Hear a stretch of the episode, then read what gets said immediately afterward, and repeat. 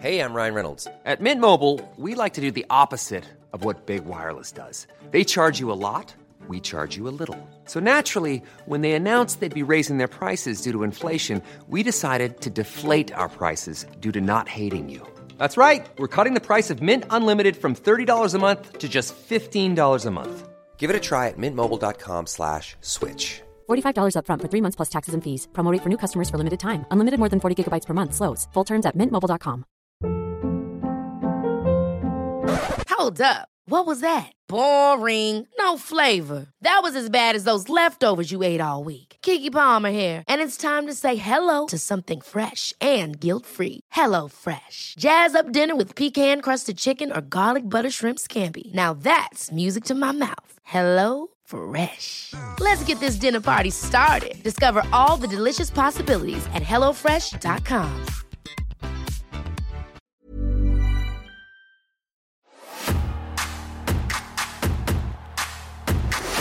If she was the princess in Legend of Zelda, I would simply waste time doing side quests rather than beat the game.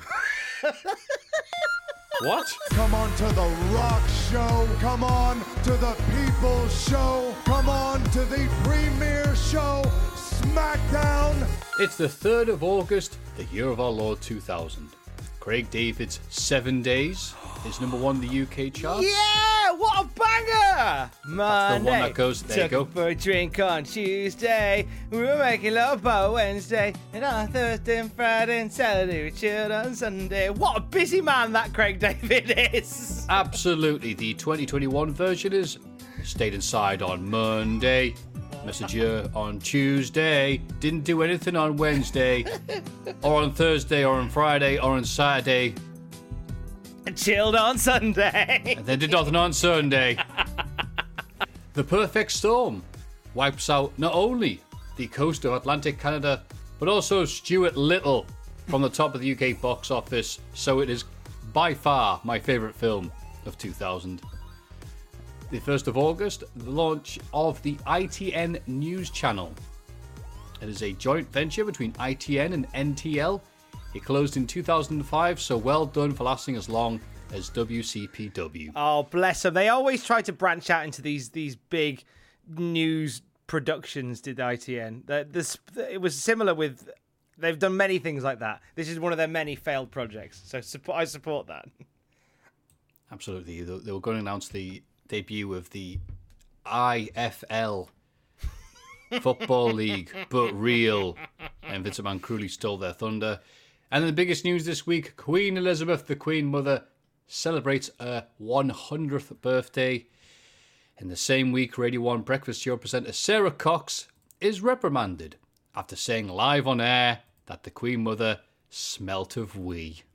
Oh, Sara Cox. She was fine though. She bounced back. She's on Radio Two these days.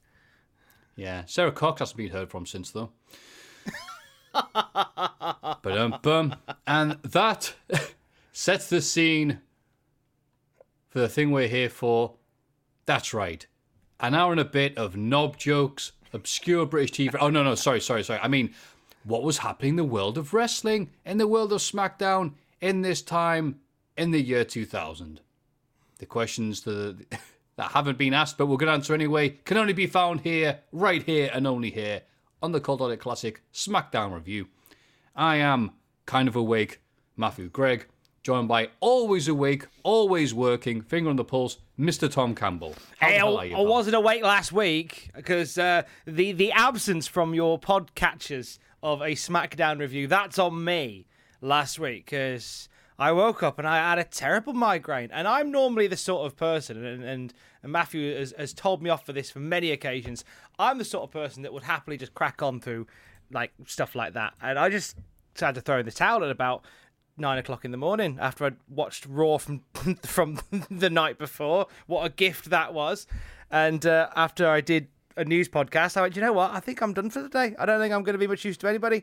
So uh, I had to cancel all my endeavours, including having a chat with with Matthew and talking about SmackDown. So apologies for last week and, and the absence in your podcast provision, pro, pro- provision. That was on me. We're back this week. All is fine. I haven't got the the the cove. I'm fine. I haven't got that. I just had a migraine. I'm back. It's all good. We're back with game with the ill behaviour. I'm going to stop talking once I say thank you to Matthew Gregg for the lovely birthday present that you got me because I've not thanked you on uh, on recording yet. It was a, a, an old copy of Retro Gamer, which was lovely. It had a feature on Sonic the Hedgehog 2, and I don't know how you kept it this mint condition. It was a it was a copy of Go, which was a handheld video games magazine, which all about handheld video games from off of the 90s and it was a special edition featuring a- a report on the impending Sonic 1 for the Game Gear and WWF WrestleMania challenge on the Game Boy. it was a lovely read. So thank you, mate. It was very kind of you. Only because you're worth it, Tom. How are you, my friend? Enough enough about me. How are you? No, I can't get enough of you, Tom. There's uh, like everybody else. we're- I'm far more interested in hearing about people talk about themselves than rem- getting reminded about my own boring life right now. Um, I'm coping. I've managed to have my weekly walk with friends. Got two of them on the go now, and I guess I was going to have one with yourself this week, but a quick glance out the window says we might have to piss that one off because it's snowing horribly. So, but it's a good time for it to be snowing horribly because you know there's nothing open. Can't go anywhere. happening. Yeah, exactly. If you if you're going to give us torrential snow from Storm Darcy, do it now where we've got bugger all else to do. Yeah, if it can leave at the end of the month, that would be grand. Yes, please. That would be amazing. The only negative really is just having this abject uh, lethargy, lethargy. I can't decide how it's pronounced. Lethargy. Feeling sleepy all the time on account of not going anywhere or doing anything, and also not eating. I don't think as properly as I should be because I'm looking at it going, well, I'm not. Why would I eat anything big? I'm not going to do anything, and as a result, I think my body's just in uh, airplane mode. So I'll get that fixed, hopefully. But that is the major inconvenience of my life. I got verified on Twitch. I filled out the form. It's properly sorted out.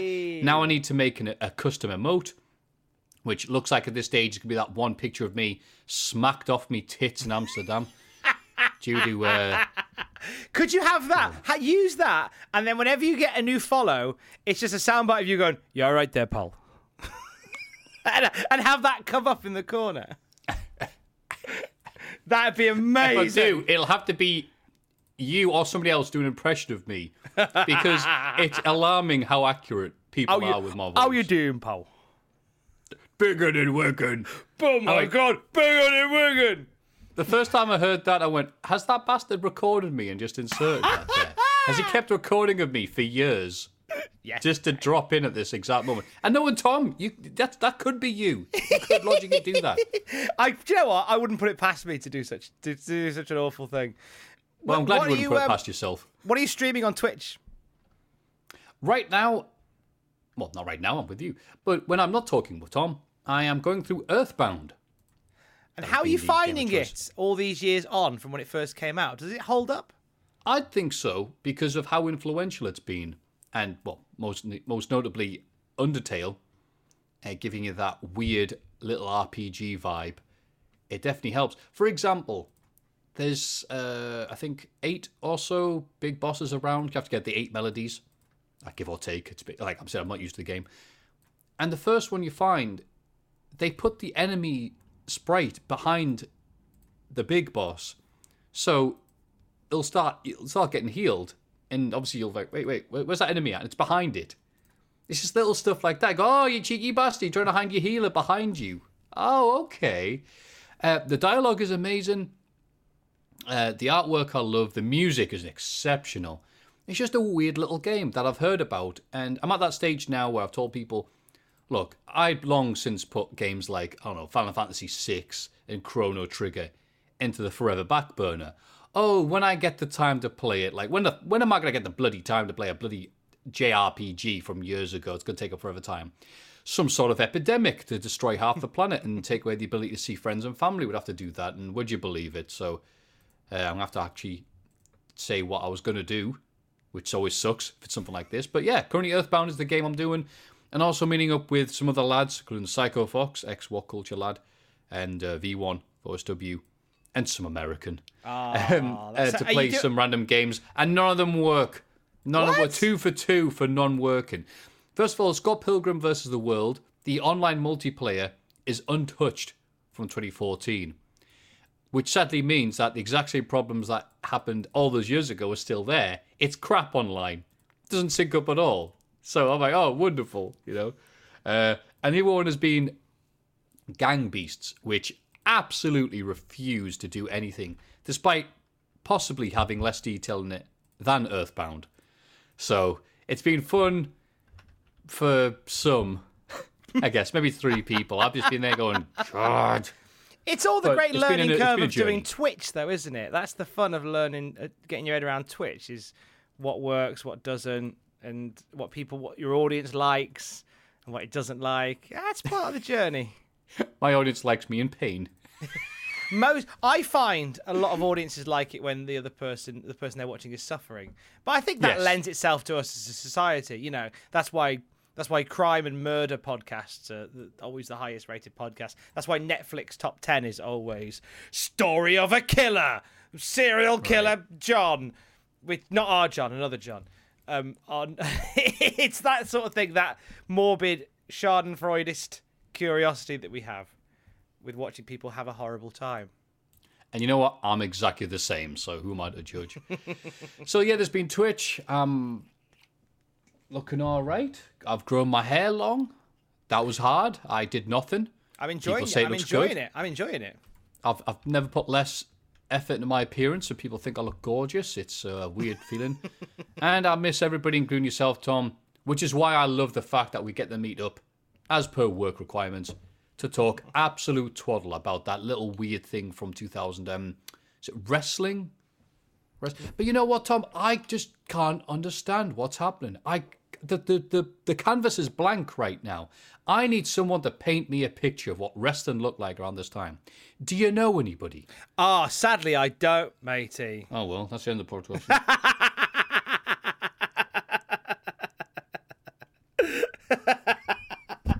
I'll have a go if you want. oh, go on then, Tom. We've got we've got um we've got company today, by the way. I, I found a new thing that Pablo likes. So I'm gonna send Pablo's you a cat, by the way. If anyone from the Oh government. yeah, sorry for the Cultaholic Multiverse. Pablo is my cat. Um, I found a new thing that he likes. I've sent you a picture of it, and um, I found this video online of. Uh, I found this thing called videos for cats online, and it's a, a little tree stump with some bird seed on, and it's just rolling footage of birds landing on it and feeding uh, from this from this tree stump. And Pablo is obsessed with this video. I put it on for him yesterday, and he was glued to it. And this morning, when I came into the office, the spare room, he, he saw me come in. He jumped straight up and stood next to the monitor and went, "Can I have the birds back on, please? It's time to watch my shows."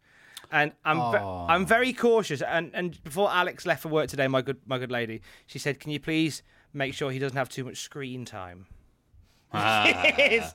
but then fat. and I and I realise now I'm that parent because I've just gone. Look, it keeps him happy. I'm just going to put the TV on. I've become that parent. But he's uh, he hasn't watched it since this morning, so I've put it on for him whilst me and you are chatting SmackDown, and uh, he's having a lovely time. He's currently watching a squirrel and a bird, and he's only he's only jabbed at the monitor four times so far, so that's good.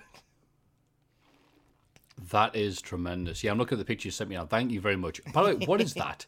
Do you have a woolen hat for your microphone? Oh, that's a sock on the end of my microphone. What? ah, it's a sock. It works.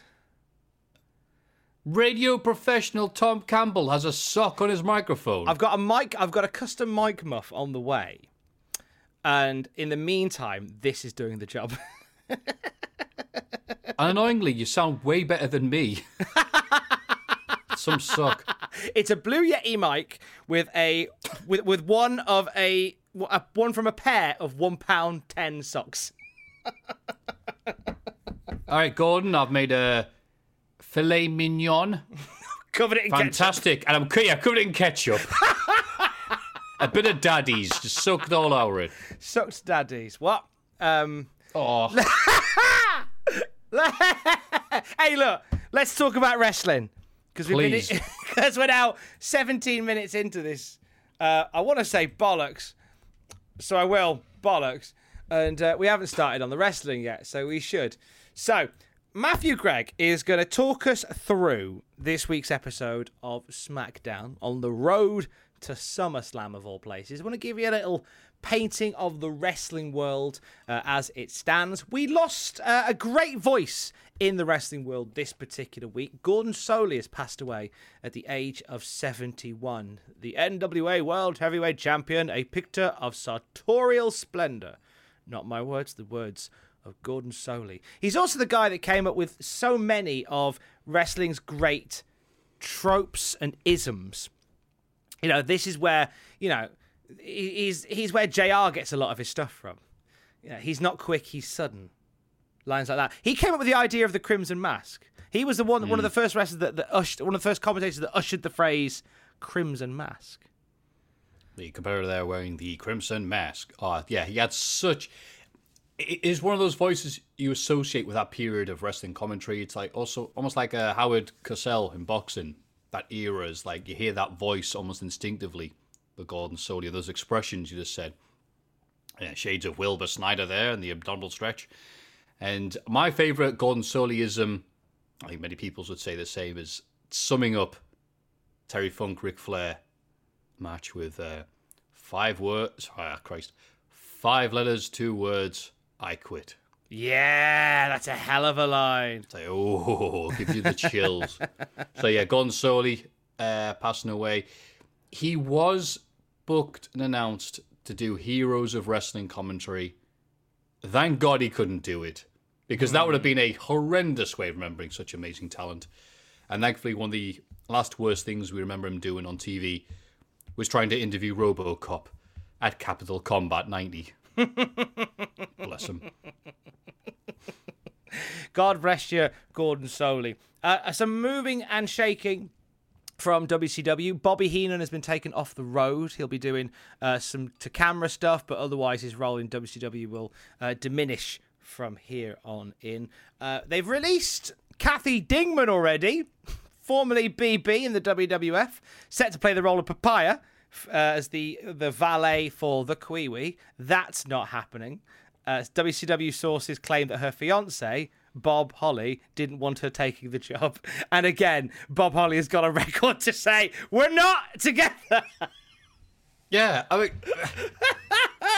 It's, it's, it's, hey, look, denial isn't just a river in Egypt. ah, I love that line. He's really like. It's funny how so many, like, not just Dave, but other sources say like, "Oh, they're an item," and Bob's there going, "We're not together." God damn it! Hey, Nora Greenwald has been released from WCW as well. Oh, I know that name. Yeah, we'll see where she lands. I think there's something quite intriguing coming up with her on the other side of things. And uh, it's not not a massively busy week in wrestling, so I want to end on uh, on this little bit as well. The Superstars of Wrestling tour has officially got underway. We talked about it last time we were together. Uh, got some details of the show that took place on the 28th of July. Uh, already, it, it's a car wreck, mate. It's it's a it's a car like like we're surprised.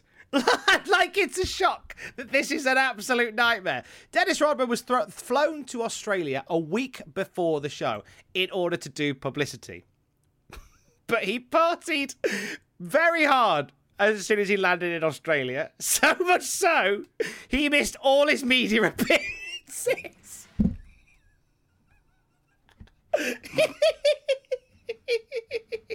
on the day of the show,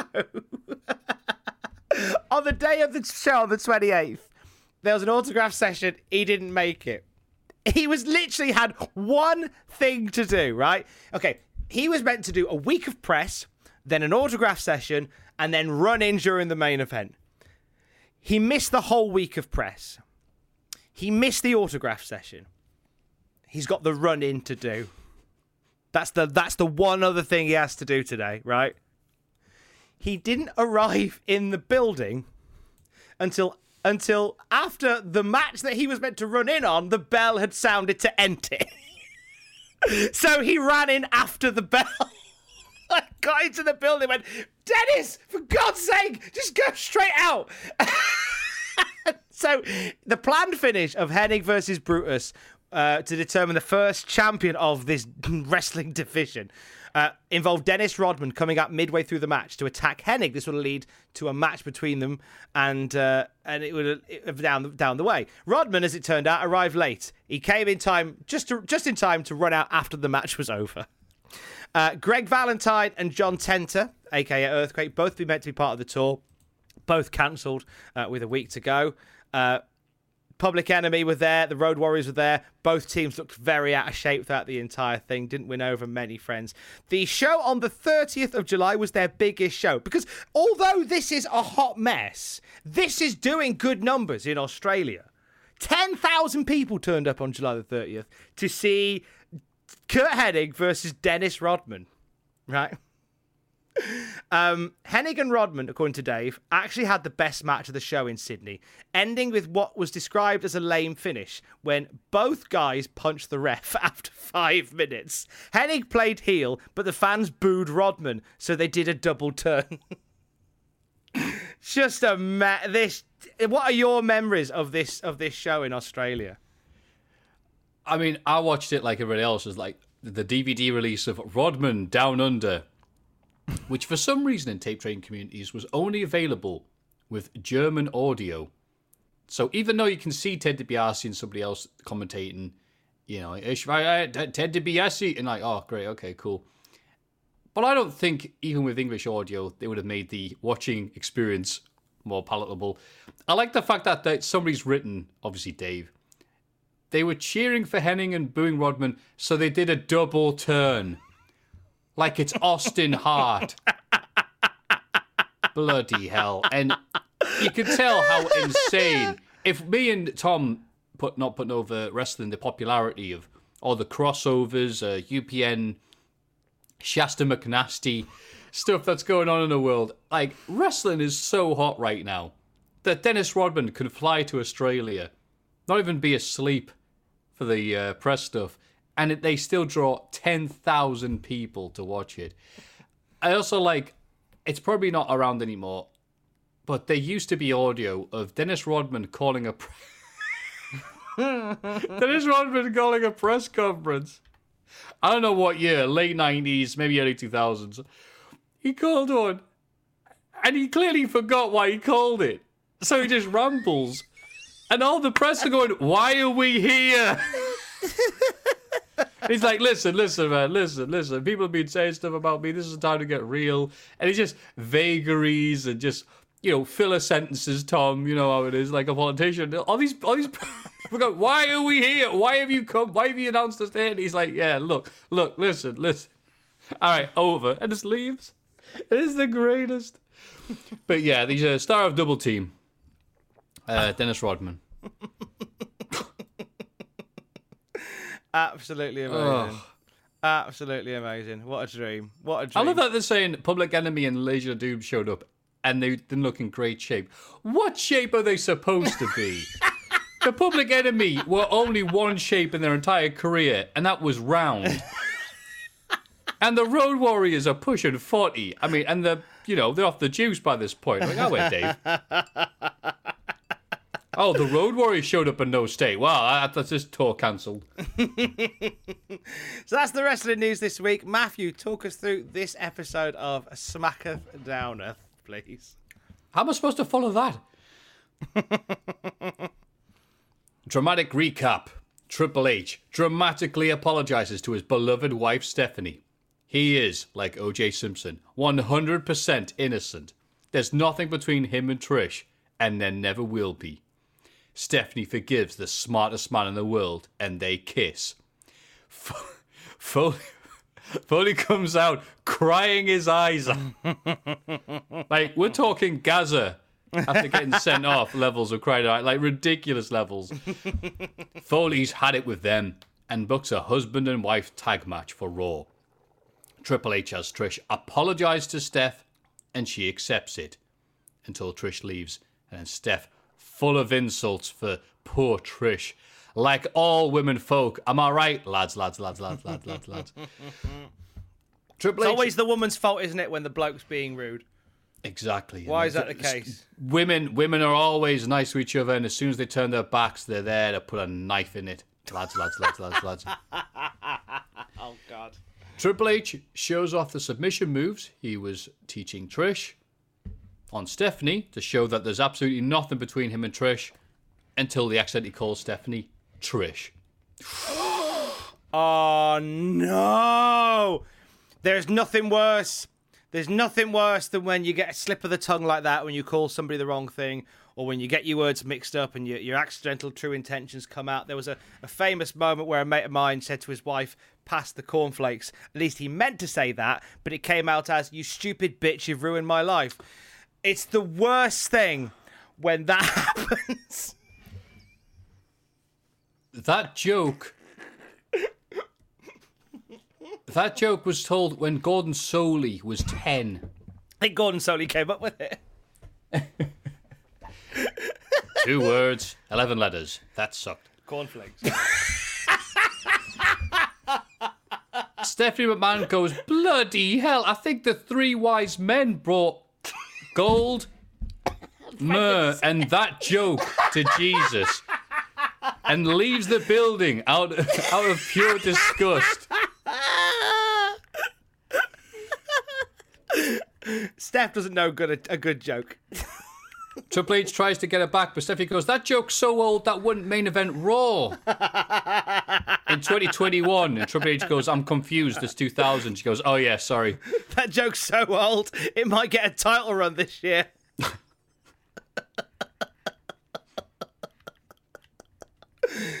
Mick Foley is feeling extra dickish and books Trish Stratus as Stephanie's replacement in this husband and wife tag match. So Triple H begrudgingly teams with Trish Stratus, and they lose to The Rock and Lita after Trish tastes Lita's moonsault.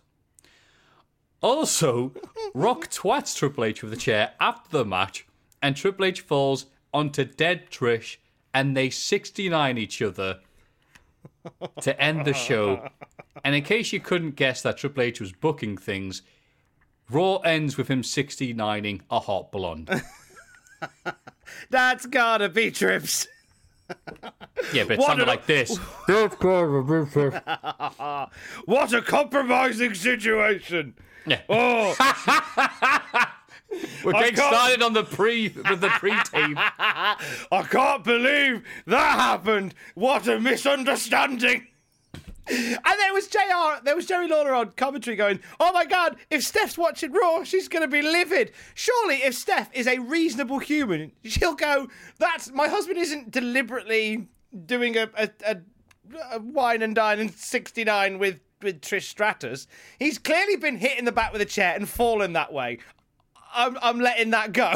Surely. There's no intent there.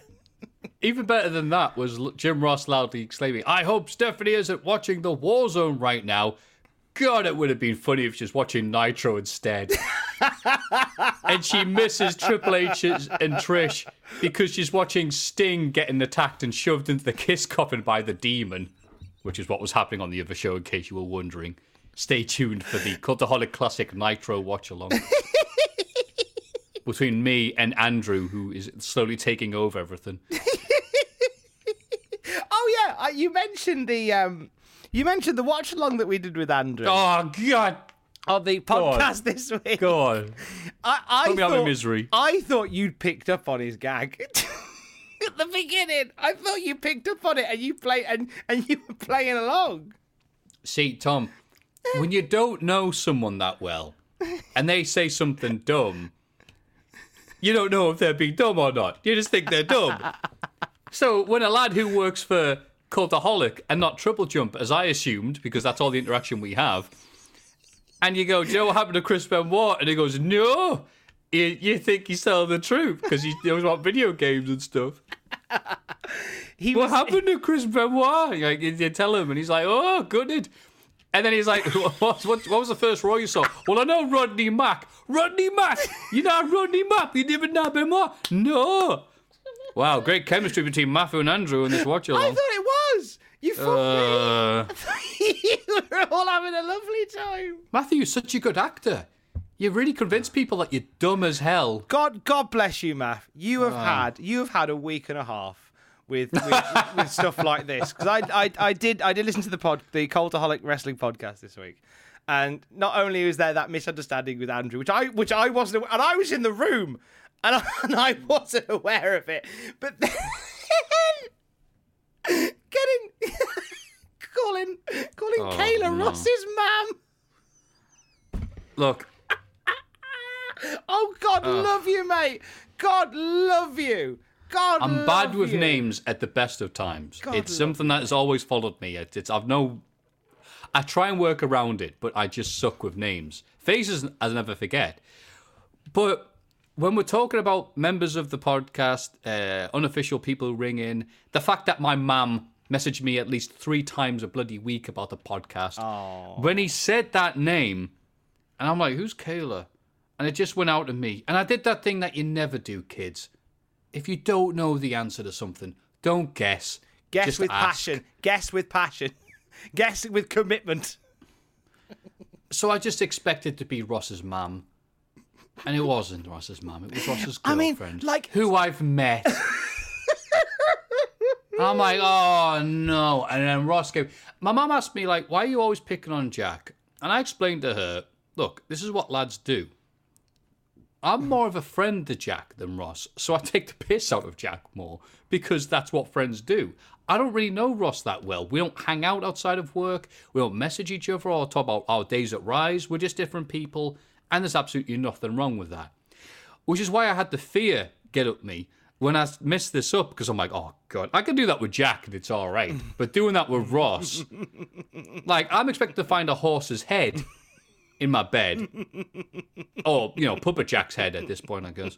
But no, so far Ross has been very understanding, and I base that on the fact that he hasn't spoken to me since, Uh, hey, look, you- you- and he's you having a week off, angry. so it could have come at a better time, like so. Did he take the week oh. off because of the comments? No, Tom, don't, don't, no, don't be adding that. No, no, I do not like this narrative at all. Mate, honest to God, honest to God, if I was in the same position as you, I would have, I, I would have changed just made, my name and move I would to have made an educated Gibraltar. guess. I'd have made an educated guess and gone, it's either going to be his mum or his girlfriend. So I'm going to choose one, and I'm going to commit to the answer. So fair play to you. Unfortunately, the, the numbers were not in your favour on that occasion, but I admire you for having a punt at, at, at, at who Kayla was and committing to it with such gusto. I admire you for that, mate. I absolutely admire you. The the the, the bowels. Same way that I I I spoke to somebody years ago who I went to school with. I was adamant their name was Chris. We spent a good hour talking in a group. I kept calling his- him Chris. At the end, he went, "My name's John, by the way." Oh, I thought I thought I had enough knowledge to know his name was Chris. I'd got it wrong the whole day, and and that's so it happens. It's committing to the bit, and I admire you for committing to the bit. Ross I have done that so many times, Tom, that it's almost instinctive that they say, My name's John, actually. And I go, Ah, but I call you Chris. That's my name for you. That's a nickname. the amount of times I used to be, look, I, I, so if I meet you in real life and you go, We've met before. And I'm like, Oh, who is this? I'm like, Cool. And you don't tell me your name. I'm going to be like, Oh, how you doing, mate? the amount of times at North and uh, when we go North, when, back in when when the Earth was cool, um, when we had live crowds at places. I used to go to North Wrestling. I swear, every week, or every time there'd be a show, I'd have it in a moment where I'd, where somebody come up, shake my hand, give me a hug. Remember hugs?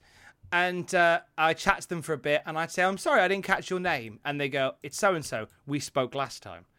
I'm whoa. Well, I'm sorry, I don't remember. Oh, that's great for you, Tom. You don't speak to like everybody who enters the building. I speak to everybody in that building. Bloody hell!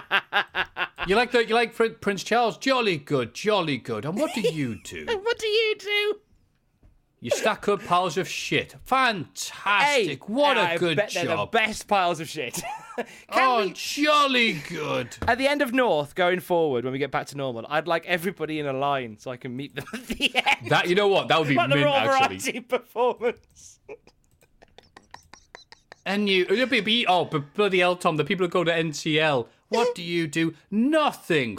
Jolly good. Jolly good. What do you do? Nothing as well. Wow, some stiff competition here. There won't be enough nothing to go around after you lot have been through it. To be honest with you, after the year we've had, I think when we get back to North, there will be there will be quite a few people that will go to, to, to play up your, your your line there. Nothing, but I also have a podcast. that will be the thing. I saw your tweet. yeah, have you Uh, thank you it? for saying it, Tom, because there's been a bunch of people who have said, why don't you do a Botchamania podcast? I'm like, well, it has to stand out. No, we can just talk, me and you, our opinions on friggin' the Snyder Cut, the world of wrestling. That's all you need. I'm like, no, mate. I'm not a podcast king, but I know you need a bit more of a twist than that. If you no, want- if no, you- it'll be all right. We'll do two episodes and never speak to each other again. It'll be grand. I'm like, ugh. It- And what do you do? What do you... what do you do? I'll give you the stat that uh, the, the tweet I was, that Matthew was mentioning there. Uh, it comes We from will Char- get to wrestling eventually, people who watch it. no Go ahead. Tom. Uh, it comes from uh, Marcus Bosch, uh, who is uh, who writes a really lovely newsletter called Understanding TikTok, and it's all about like subculture and social media culture and stuff like that. And uh, he revealed via Chartable. 885,262 podcasts were launched in 2020. 17,000 new podcasts per week launched in 2020. I this is Half why of them are Tom. Half of them are mine. to be fair, um, I, I, I don't know who's doing the other five. Um, but um, that this is this is the point I made on Twitter was this is why like if you're one of those people that go oh I'm starting a podcast with me and my mate just just chatting about stuff that ain't gonna fly anymore. Like the market is it- it's not just oversaturated now. The market is is is flooded, and there are lives in danger. Quick, put the sandbags down. Um, of podcasts, and if you're going to do something, you've got to do something that's going to punch through. It's going to offer something, offer some value, because people don't care. This is a bit of podcast advice here this week. I, as as a consumer of podcasts, if you come to me and you say, "Hi, I'm we're Mick and Steve, we're doing a podcast where we just chat about stuff," I don't care about Mick and Steve. I don't care about you. I don't give a Yeah. about your kids. I don't care about you, Mick and Steve. I don't. If you were talking about something that would interest me, like a topic that I like, something in, in the tech world, something in the wrestling world, something in the video game world, I'll I'll bite, and then I might learn to love you both. But I'm not Yeah. going to listen to your podcast on the fact that it's Mick and Steve. I don't give a damn who Mick and Steve are people i think like as, as much as i love chatting to you math if we launched math and tom pod do a chat about stuff i don't think people would care as much Yeah. because we've launched because the, the the over believe it or not if this is the first time you're listening and we're 40 minutes in No. we're 40 minutes Oh, in crap. and we we do sometimes get beyond the opening montage of smackdown um Sometimes. sometimes. But the general consensus is we talk about SmackDown. And then if you stay, and then you stay because you like SmackDown and you quite enjoy our takes on it and our stupid humour. If you like SmackDown and don't like our takes, then you go. If you like what me and Math do and you're not worried about SmackDown, you stay anyway. But you found us because of the SmackDown. And Right. that's that's if you're going to launch a podcast, give it you know, give me a reason to listen other than it's just me and my mate having a chat. There's some podcast hot take slash advice Yeah. from from a man who puts out 400 a week. Yeah, you, you're actually genuinely qualified for this. And also, say, yes, you have to make it distinctive or be about a very specific genre or topic. Hmm. Like, oh, God, I don't know. Dinosaurs, the TV show from the 90s, Yeah. who had me on because Tom Campbell told them to sod off. I didn't tell them to sod off. That's not off. true. That's not true. No Were one you on believe it? that. Were you on it though? Yeah, I was on it. Get it. And why was that, Tom? Why do you think they picked me? Uh, because you're Matthew from Botchamania. That's true. Uh, I also said famously, everything's better with puppets. Yeah. That was the justification for having me on this show because there's puppets on it. Brilliant. And you know what? It was very nice to speak to them. It was very nicely put together. They've done the research, and that's an example of a podcast that you should do. And also, we can get away with talking crap because Cultaholic has such a weird, well, for want of a better term, a cult-ish fan base that we can speak about this and people will listen to this because they like hearing us talk crap. If they didn't, we sure as hell would have stopped about 35 minutes ago. Exactamum, mum, bruv. Exactamum. Let's talk about SmackDown for a bit. Let's give people some uh, some, some some value. Oh, some, do we have to? some return on investment. Let's give them some. All right, yeah. On that note, where are we? Looking so so notes. oh yeah, cool. we've had the opening montage. We're about to start the show. There we Widdy go. woo, widdy woo. Widdy wee, widdy woo, widdy wee, widdy woo brings us to Birmingham, Alabama. No, not the one down south where they buy lots of houses. Trish tries tries to wish Triple H well. Uh, he wants. he doesn't because Triple H is either really smart or he's so cool and badass. He doesn't need Trish. So all Triple H wants is this bad luck woman to leave him alone. Go away, uh. We start the show with Scotty 2 Hottie versus X Pac. A match straight out of a 1993 Superstars episode. Coming soon to a podcast near you. Road Dogg is commentating again, thankfully. Because he'll have that friendly rivalry going on. Uh, you can barely hear him, though, over the X Pac sucks chance, which is a hell of a indication that this is going to be a nice SmackDown because the crowd is already booming. Road Dogg has a match with Grandmaster Sexay later on. And I hope X Pac commentates over that. Whoa, man! What uh, where am I? two two words, five letters. it's a movie. Hello. Start doing charades. So- Two words, eight letters. Hello, you. That's right, director of Black and White. Yeah, that's him. Scotty Hottie blocks the Bronco Buster with a kick and nails the worm with the camera literally shaking from the pop. God, the X Pac, the X Pac I've written down here, the X Pac to his friends, nails the X Factor out of a low blow in the corner to win. Nice, simple, very hot match. Uh, it's funny though because we really are seeing the formula. If Scotty Too Hottie nails the worm and doesn't get the pin afterwards, he's losing. Simple as. So of course he gets X Factor out the low blow to win because X Pac is X Pac. Nothing too sophisticated here, but it is good to see that the crowd is electric as we start. What do you think, Tom? Uh, decent enough opening match, I thought. Um, they kind of missed the low blow at the end uh, of this one. It was, I think, because X Pac gives a old punch in the clackers as they're fighting, as Yeah. he's doing the 10 punches, but they don't quite capture it. The commentators don't quite acknowledge it. And uh, we've got this weird one upmanship thing between Pac and Dogg, which will rumble on until SummerSlam, which is uh, which is a bit different. It certainly is. Uh, the cameras missed the low blow like it was Dennis Rodman missing a press conference. I, I've got to find that audio eventually and send it to you if I do, because it was the best. Please Uh, backstage, Triple H is in parking lot. oh, goody. Another HBO miniseries in one episode where we get the exciting adventures of Triple H doing stuff backstage. Stephanie arrives, but she doesn't want to talk and tells Triple H to give her space. Kurt Angle then appears and says he's there for her and he's a good listener. Triple H, sorry, Stephanie thanks him and leaves. Oh no! All this time, Kurt was that guy? What's the term for that, Tom? I forget. The term for the guy who's like, oh, they're a relationship. DMs. Oh, I don't know. I don't know. But this was, I was, I've put in my notes here, Angle doing the 2000 equivalent of sliding into the DM saying, You okay, hun? Yeah. This is, uh, I, I don't know what the name of the, is it a Chad? I don't think it's a Chad. No, I, I think, you know what? The more time I spend online, you think I'd know. Yeah, Kurt was the arsehole. But I, I done do, I do Go on. enjoy that. Me and, me and Alex have joked. We had, we had one night we did joke. We should say we should both we should break up online. We should both set our statuses as the single just to see who slides into the DMs and the inboxes. would that would that be a hell of a social experiment? You're playing chess while the rest of us are playing checkers there. Well, that's just playing old. All right, who wants us? Let's find out. But then, Tom, what happens if no one does? Well, then I cry and assume I'll.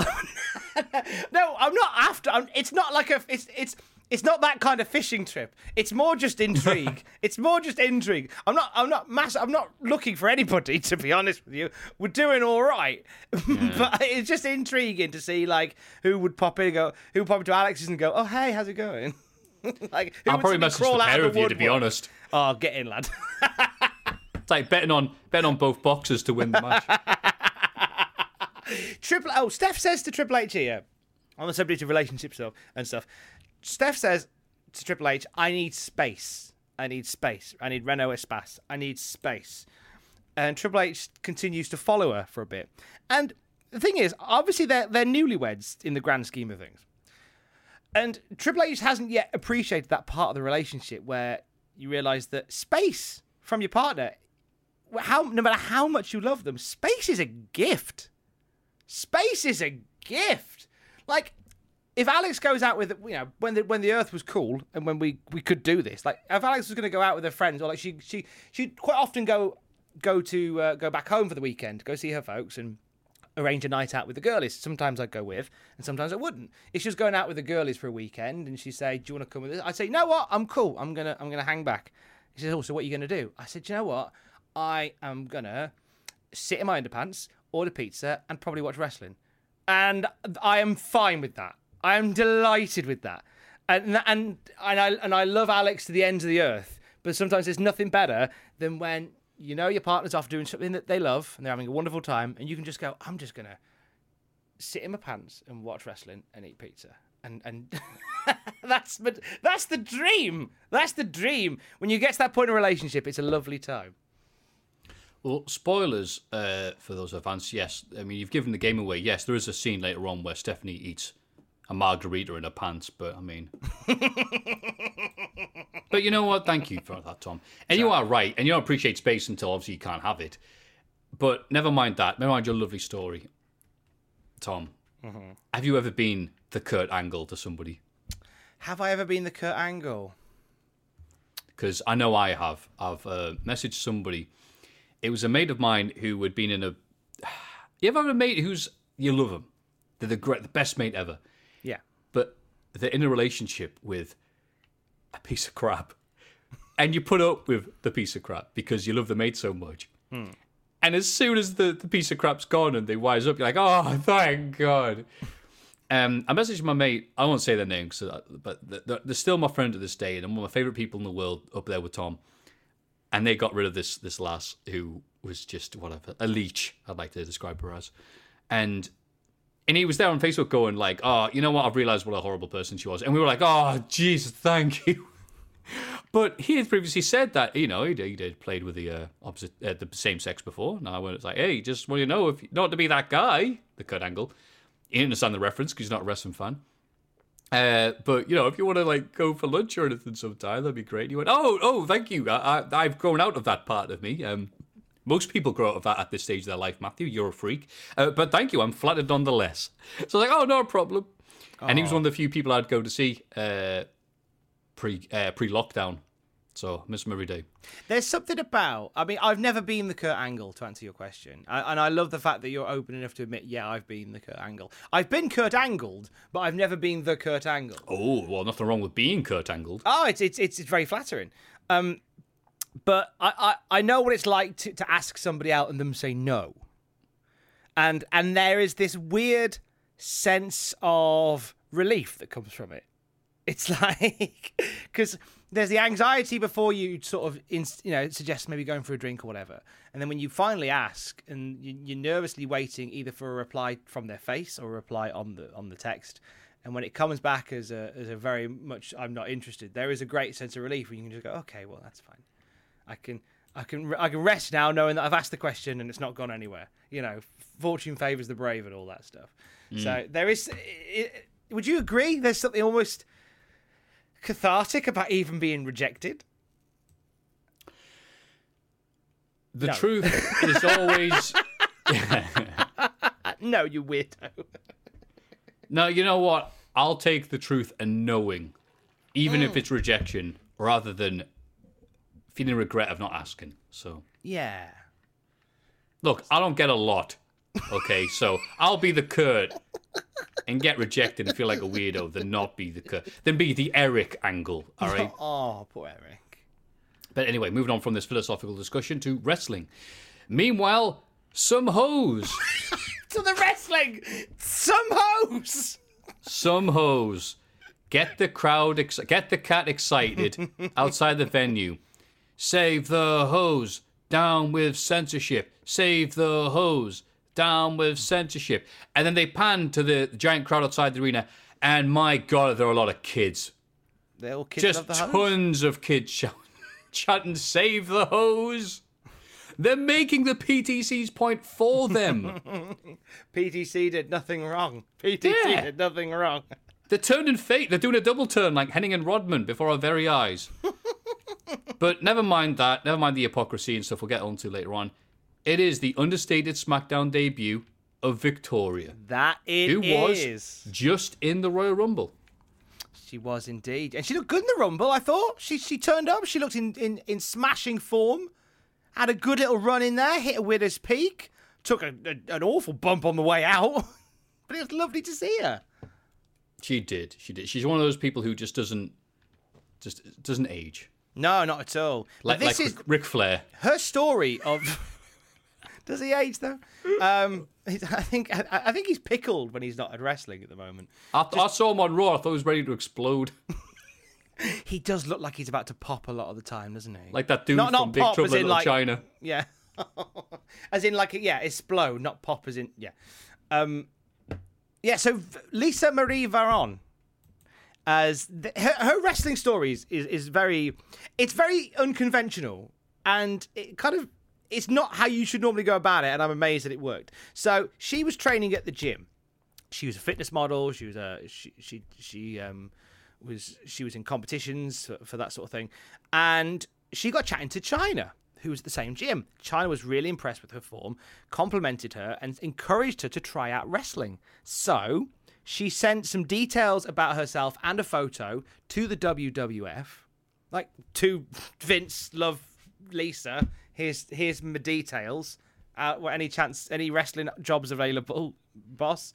Um, Kevin Kelly gets back a couple of days later and says, "How about next month you come in for an interview?" And once she hangs up the phone from Kevin Kelly, she goes, Right, I should learn how to wrestle. Um, any schools in the area?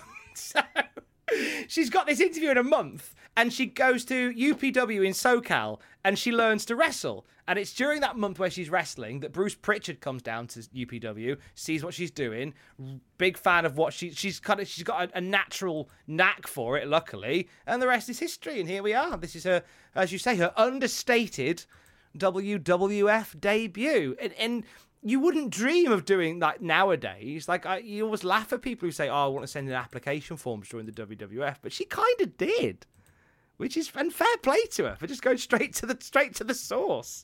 I admire that. So she got a job not being able to wrestle. The wrestling came after. I was going to say, like, John Laurinaitis perfected this strategy in the late 2000s where he hired anything with a pulse. All right, well, well done for being a trendsetter, I guess. Uh, more on that later on. The conspiracy group, who aren't called that, head to the ring. They are composed of Shane McMahon, Big Show, and Chris Benoit. what would Chris Benoit know about conspiracies? oh, God. Anyway, Shane bigs them up and says the right line. We've defeated everyone we've come across. And the crowd chants, No, you haven't. No, no, no, Shane, you're wrong. Rocky, Rocky, you haven't beat Rocky.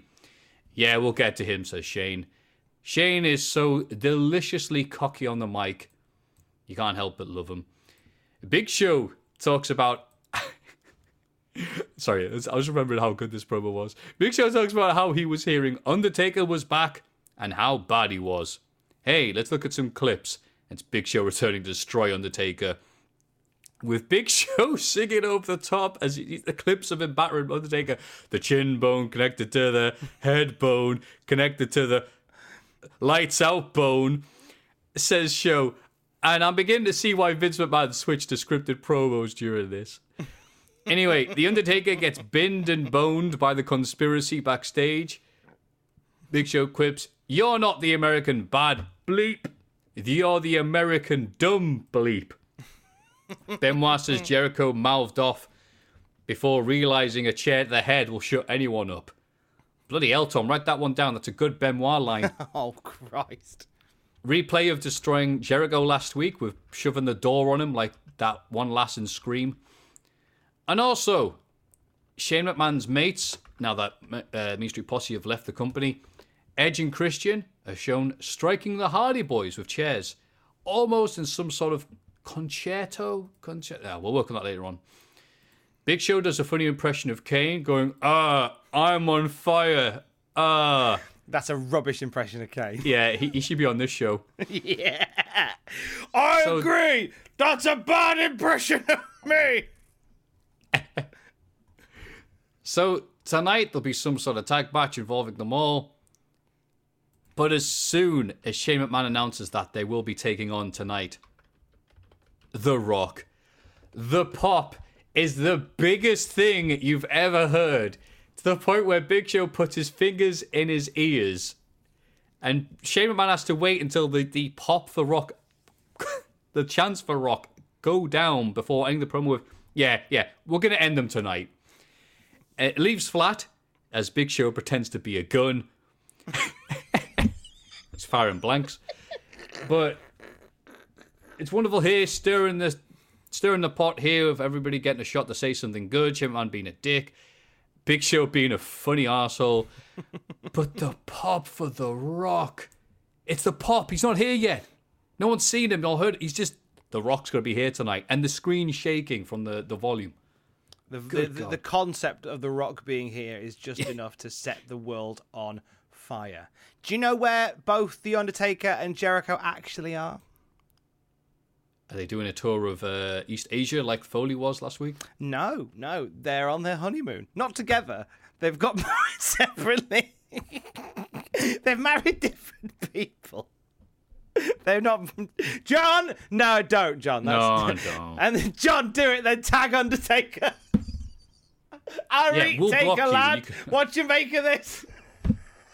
No other context. Um, I hope they're very happy together. Um, Undertaker and Jericho are both on their honeymoons, respectively, this week. Undertaker got married on the 21st of July uh, to uh, Sarah. Will never last. hey, give Sorry, it that's time. an old soccer AM joke. and I just realised it didn't last, so I apologise. It's a very bad taste. Hey, look, of course it'll last. He had a name tattooed on his neck. Of course it will last. Uh, and Chris Jericho got married on the 30th of July. He got a double page spread in the Winnipeg Sun for his wedding. That's how big a star he is. And then, once he is done on his honeymoon, he is off to the Bahamas to film an advert for what, Matthew? For Jericho advertising something, Yeah. um, the year 2000, He's off to the sunny climes of the Bahamas. What's he filming an advert is it a video for? game? It's not a video game. Oh. I don't know what it is then at this point. You uh, well, um, you'll be forgiven for not knowing this one because Chris Jericho is flying to the the beautiful Bahamas to spend a week filming a commercial for Chef Boyardee overstuffed ravioli. Oh. because that's why you get to the Bahamas. oh, lovely hot weather. Give me, give me some of that ravioli. Bacon hot ravioli. Yeah, you know what I like in the Bahamas? Oh, what? There's something exciting. A tin of pre-cooked pasta. Hey, what's th- what's this? What's this? A cocktail? Is it? Oh, stuff that. I want some pasta. Let me just drink the juices of the Chef Boyardee. I'll put a little umbrella in it. Forget sex on the beach. I want ravioli on the rocks. Oh. Meaning, oh, I'm gonna put the ravioli on the rocks and then eat it with a spoon. I'm gonna eat it off the hot rocks. Oh yeah, poor Jericho having to go to the Bahamas for that. Oh, my heart bleeds. Chef Boyardee must have money to burn at this point. If They're like, we want a WWF sponsorship. We want their top wrestler. We're going to film the advert in the Bahamas. Chef Boyardee must be minted. And what a positive sign for Jericho, who plays guitar in the advert, by the way. Oh, Jericho, give that ambition up. You'll never be in a band. Jericho's flown to the Bahamas, and he's not even a main eventer. Well, Chef Boyardee's the main event, surely. Right. Uh, the advert happens. He has he's having a big old party with women and dancing and stuff like that. He's playing music, and a, a dude shows him and goes, "I'm here to rescue you, Jericho." And he goes, "I don't need rescuing," because he's got all these tins of Chef Boyardee. Because I've got because he used to ravioli. I'm good for I'm good for at least four weeks. The top rated comment on the video is the ravioli of Jericho. Eat it in, man. and we'll move on now. Thank you for that uh, insight into this episode of SmackDown. Uh, also, there is some talk here of the future the future of Chris Benoit. Don't. Uh-oh.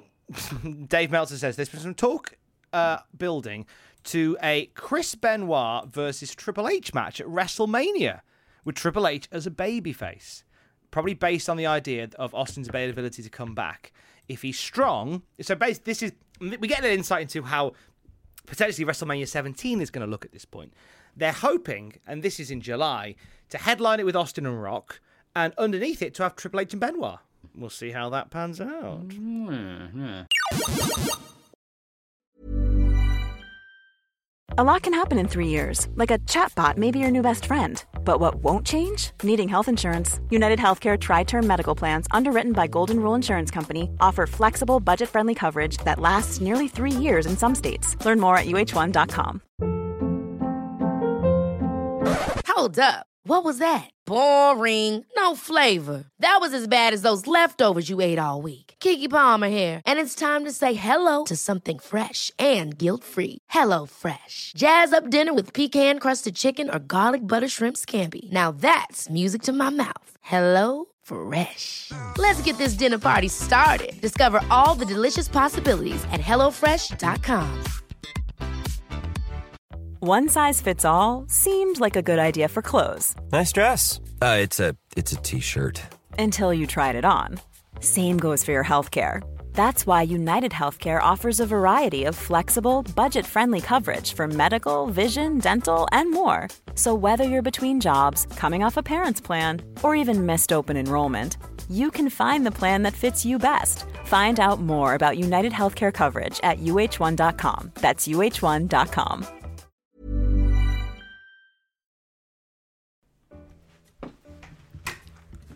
Oh, good God. That was a long piss. I'm very sorry. It's longer than a Ramones song. I'm not sure if you've come back or not, mate, but I'm just doing my steps. Doing your steps, no problem, pal. I'll be, I'll be 30 more seconds. Do your steps.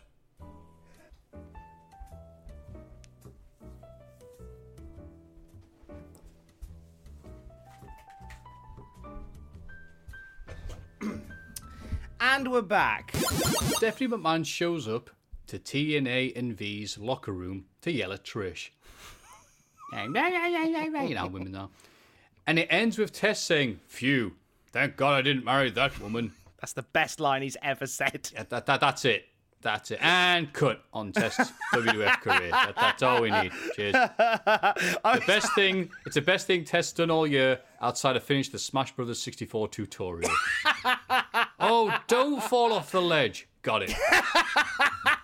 I, I was hoping he would go, huh, I'm glad I didn't get her to buy me a Rumble pack for Christmas. If she was the princess in Legend of Zelda, I would simply waste time doing side quests rather than beat the game. what? Oh, sorry. I'm glad I didn't help her catch a Clefairy.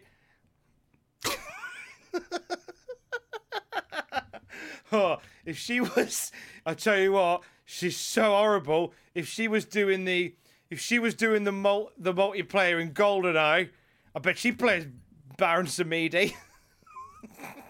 Everyone at this point has just left the room and Test is just talking to a wall. He's on his own riffing. I'll tell you what, if I was Chris Redfield and she was a boulder, I would just go walk around her. Hello? Then Triple H and Stephanie yell some more, but Foley shows up and he wants to see him. No, I've written that badly. Someone comes and says Foley has summoned you. And it's just weird seeing people getting summoned to see or whatever. And from one lovely couple to another, as Eddie and Chyna are here. Oh, it's the debut of Chaos Comics Chyna. Yay! Oh, God. They were all crap, I've written here. on the basis of flicking through the uh, Undertaker one. Uh, un- anyway, Eddie is teaming up with Rikishi to take on the IC champion Val Venis and Taz. Cole says, please stick around after SmackDown because after this on MTV, Mick Foley will be taking on Ernest Hemingway in Celebrity Deathmatch. I've never seen that one, and thankfully he explains it's because they're both best-selling authors, I guess. Bit of a awkward segue there, but really, wrestling is getting brutally inserted into anything, from Chef Boyardee to claymation shows. Wrestling is popular. If you don't believe me, ask Australia. Val Venis has taped ribs, as does Rikishi, because of the earth-shattering kaboom off the cage. Rikishi annihilates both of his opponents, and then Eddie pins them with the frog splash. As definitive an a victory as you're going to see in any match anywhere. Taz and Venis got absolutely nothing in this match, and notably, it's the first frog splash we've seen from Eddie since dislocating his elbow in his debut uh, the start of this year. So they got drubbed here. Tom, for want of a better term, any other thoughts? Did you ever read the Chyna comic? No. Go on. So, um, there was, I think, two, maybe three. And it just, it, in all of them, Chyna is just this unstoppable force of nature. In all of them. The first book is probably the most interesting. Uh, Chyna gets hired as a bodyguard for the daughter of a shady businessman. And he's being targeted by a by a cultist and named Cassandra and their Pachiti. death and, and it's a Pachiti basically. And there's this big old group of like foot soldiers called the Death Cult. To which Chyna says at one point, Death Cult, more like the Wimp Cult. So there's the level. Oh.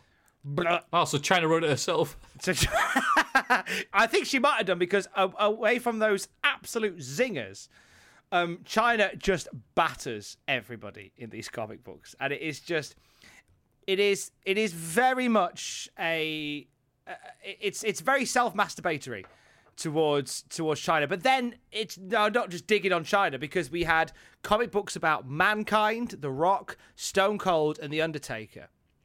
And they are all very uh, self-flagellating in the where they're just like we're the coolest people here. In the I remember having the Rock comic from Chaos Comics, and in the Rock comic, he goes to this nightclub where it's they're advertising like an open challenge to fight the Rock, and he's like, "Well, hang on, I'm the Rock," and he goes to this thing downstairs, this fight club, and there's this bloke who looks a bit like the Rock. He's going. The Rock goes up to him and goes, Who are you, jabroni? And this guy, still facing The Rock, goes, Huh, I'm The Rock. He's like, Well, you're blatantly not, because The Rock is talking to you. And then The Rock batters him, gives him a rock bottom and a people's elbow in a, in a, in a fight club fight, because that's what you do. Um, these were weird. Uh, Chaos Comics doesn't run anymore, but I think these were probably the most successful things they ever put out. This, this, this this working relationship with WWF was probably the most successful thing they ever did. Yeah, license to print money, and reminds me, Kevin Nash had his comic coming out. I don't know when that's coming out, and I hope it gets announced soon in the little uh, pre-show Meltzer notes. But yeah, he literally did help write it, which is why he spends most of the comics having sex with women and killing people. Uh-huh. Backstage, Foley says Stephanie left the match on Raw, so she's fine for not showing up to a scheduled appearance. Oh, shades of the Ultimate Warrior 96, am I right? Mm-hmm. Kurt Angle shows up, and Mick Foley says that he knows they're more than just good friends. They're tag partners tonight against Leader and the Dudley Boyz. That was a good bit. Oh, that was good because Kurt Angle's immediately protesting before anything's said. And I was like, okay, good. And I am enjoying the Kurt Angle Triple H Stephanie storyline, even though I know how it ends. But never mind that. Whack of the Night brought to you by Popcorn Lung. And it's the Hardys getting CTE on Raw. Tobacco's wacky. Get hit in the head instead. Thanks. Popcorn lung. we we segue into the Hardys backstage They wouldn't dare smoke cigarettes. They're for pussies. Uh, Matt Hardy is concerned with Jeff Hardy's concussion, and he wants him to have a job after wrestling. So he's making this a singles match tonight, and Jeff Hardy's going to sit out of it. What's Jeff Hardy doing right now in 2021? Tom? Well, he was on Raw last night. having a, a, competitive match against AJ Styles. He's about to go into the Elimination Chamber where people are thinking, oh, I bet he'll do something ridiculous. So he's pretty much doing what he's always done. That's right, Tom. Luckily, in the year 2000, Matt Hardy has Stacker 2, Bad Cigarettes, and Bally Total Fitness with him. So it's not quite a singles match. Matt pounds Edge because of what he did to Jeff. Oh, just you wait a few years, Matt. And then Edgy Christian double team Matt repeatedly as Cole yells about this glorified handicap match, and Lawler ignores it because he likes him. Ha ha ha.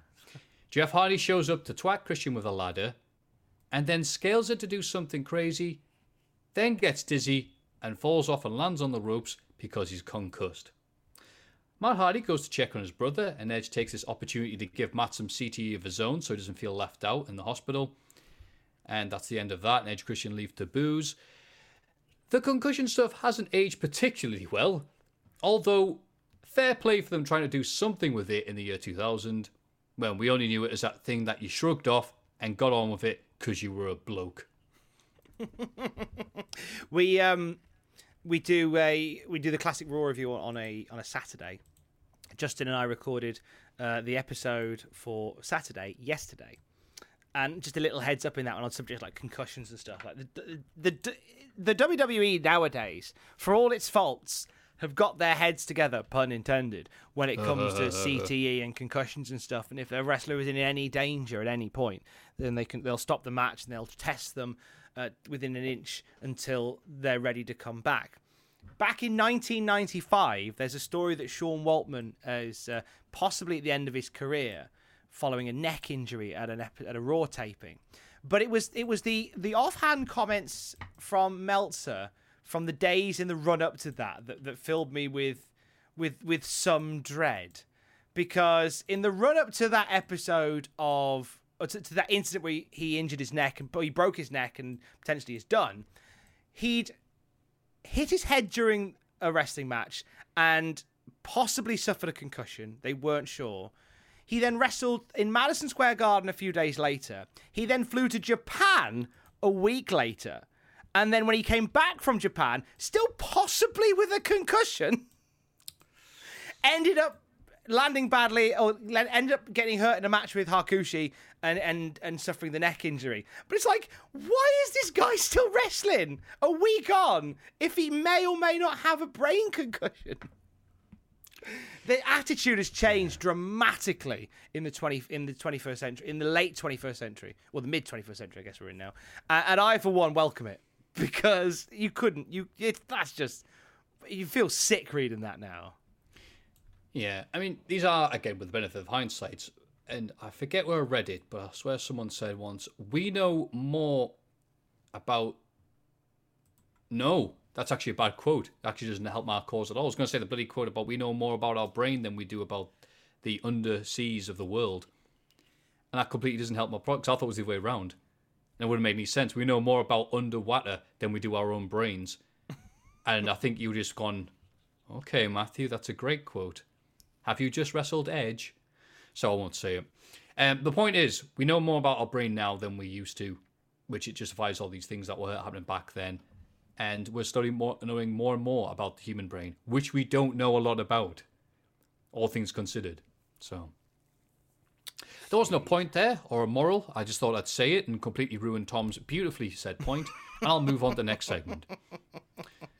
The Rock, with absurd amounts of crowd love. Uh, in fact, if you are cold, like I am in Newcastle right now, put on this promo and put your hands up to it, and you'll be warm and toasty by the end. That's how insane the heat is for this. The Rock says anyone can beat Benoit. The cameraman can beat Benoit. Even you, Kelly Kelly. Oh, Kelly Kelly. I've typed, I've typed Kelly Kelly. Kelly Kelly it, can beat Benoit. God, yeah, you Kelly know what? Kelly. Even says Kelly Kelly, who you we don't know, but you will know her in eight years' time. And he goes, "Okay, we'll take your word for it, Rock." And he gets away with it because the Rock. Even Kevin Kelly, Tom's friend, can beat Benoit. Ross's mum. Even I don't know who that is. Even oh. you know, and Kelly goes, "I'm not sure," and he goes, "No, The Rock is sure." Do the people want to see Kevin Kelly beat The Rock? He goes, "All right." The Rock turns Kelly and like gets in front of the camera and goes, "Stop moving! Stop moving, jabroni! Stop!" And like, what's going on here? And then he moves away. Rock says, "All right, Kevin Kelly, how are you doing?" And he smiles, and he's got the tooth blacked out the front like Benoit. It was when the rock is beating you, you're gonna stick your tongue through your hole and lick a Wolverine's ass. And he pauses. But what are you waiting for, jabroni? And then Kelly leaves. oh, and also because the Rock is dealing with the Big Show again, it gives the Rock carte blanche to do this. Those choke chokeslam noises. If you smell la la la la la la, and the crowd's like, "We love you, Rock. We love you so much." The Rock's like, the Rock knows, and then leaves. Oh, this was good. There's been a few months of not very spectacular. Not very spectacular. Not very spectacular sneeze noise. Achoo! Not very Rock spectacular. noises. Achoo! Not very spectacular. Achoo. Austin's gonna have a martini. Achoo! He's gonna have a Budweiser. Achoo! Coors Light. Achoo! Stone cold antihistamine Austin. Achoo! He's gonna drink a Chef id can. Achoo! I'm gonna sniff one flower. Achoo! Two flowers. Achoo! Three flowers. I'm gonna. Iran number one. America. Achoo! Do you know? What? Hey, hey, here's a fun little tidbit from that promo. Go on. I spot stuff like this when I'm watching. The Rock turned his back to the camera so he could do the funny with Kevin Kelly or Kelly Kelly. Um, and I noticed that he's on the side plate of his WWF Championship. It said property of Jmar 2K. And Jmar 2K is a belt maker. Surprise. But it turns out that he made belts for everybody in this era. And I had a little fun look at Jmar, Jmar, Jmar's belt page on Facebook. And like he made all the ECW titles, he made a bunch of WWF championships, and there's some there is some prototype designs on his page for you remember when Bischoff was going to relaunch WCW in 2001? Oh yes. there's some prototype designs for what the new championship belts were going to look like. Oh. Just a fun little thing. If you are, if you enjoy a bit of championship belt porn, some days. I know Sam Driver's a big into the belt porn. Like he's he's a big fan of his old championship belts, and uh, I encourage you to check it out. It's a very interesting little wander down the road, uh, seeing some some of the stuff that J Mars put together, and he's still doing customs and stuff to this day. I Conrad Thompson is also a belt mark, and Oh, he he did is. say and point out that that's something I've never thought about. He goes, "Well, here's Hulk Hogan in the '80s with the winged eagle design. I don't know why it's called the winged eagle design.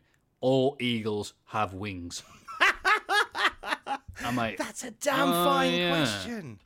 yeah. Why? Why do we call it that? Why is it called the winged eagle belt? Yeah. Is it is it more okay? It's probably an ob- obvious answer, but is it more the fact that the the wings are prominent on the belt, i.e., they stick out of the design, like they're bursting out of the design? Let's go with that. Yeah. So we sound less dumb. Speaking of dumb, RC Maximum Power Cola brings you Tom's birthday. It was lovely. Thanks, RC. RC Maximum Power Cola. if it hadn't expired greatly, Tom would have drank it last week. Not even lying. Hmm. And this brings out, wow, Big Show and Benoit versus The Rock and Kane. Wow, you thought this would have main evented, but they really are giving the, uh, what they call the Triple H push to, oh, Triple H. Fair enough. Kane starts off first uh, and gets in the fight with the two men before Rock shows up, so the Rock can show up, build momentum, and blow the roof off with his pop. And oh my god, the, it- the, it's so loud when the Rock comes. If you smell, it's so loud at camera shaking that I think Big Show and Benoit should have bumped for it.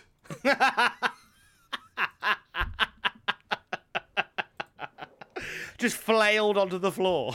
Right, like Godzilla just put his foot near the arena, like whoa, and just landed on their feet. God. There's barely any play by play here because it's just basic wrestling and strikes with just vast amounts of heat. It's so crazy. There's so much heat that Kane went, ah, flashbacks. Linda. He even said the word flashback, so he knew it was talking about. He's a good actor, that Kane. the theatre of the mind. In the theatre of the mind, the one-eyed man is king. No, that's not the right phrase, Kate. Oh no. Oh Did wait, you was know that we know more about under the sea than our own brain? what? Nothing. cows can't go upstairs. Oh, race wait, no, car is race car backwards, Linda. I got that wrong. Cows can go upstairs.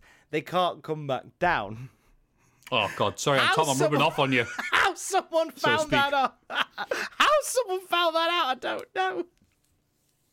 Look, leave me alone, Tom. Eh. A peanut They is not a nut. They It said is a it- legume. They said it'd be all right on the night, but not for this farmer. After he realised his date for the night couldn't go downstairs. Will you go away, Dennis Norden? You stopped being relevant three episodes ago. Go away. Three episodes and 30 years ago. I'm going to go on TV tropes and add Dennis Norden heat. Dennis Norden heat.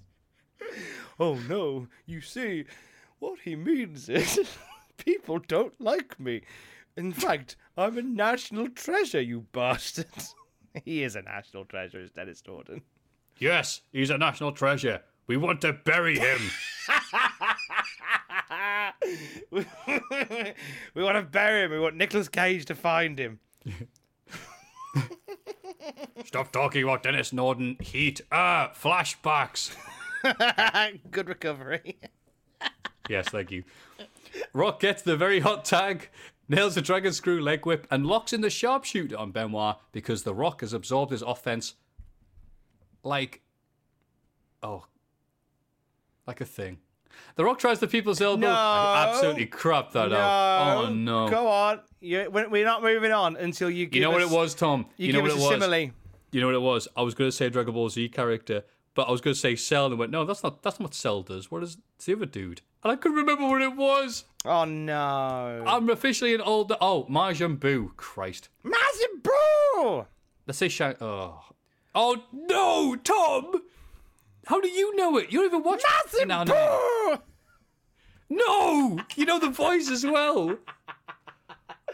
How do you know about Dragon Ball Z? Massive You bro. snake in the grass. You've got I another know, I- podcast coming out. I know a bit of Dragon Ball Z. I know a bit of Dragon Ball Z. I, I, if they put me in a trivia contest, I'd, I'd suck.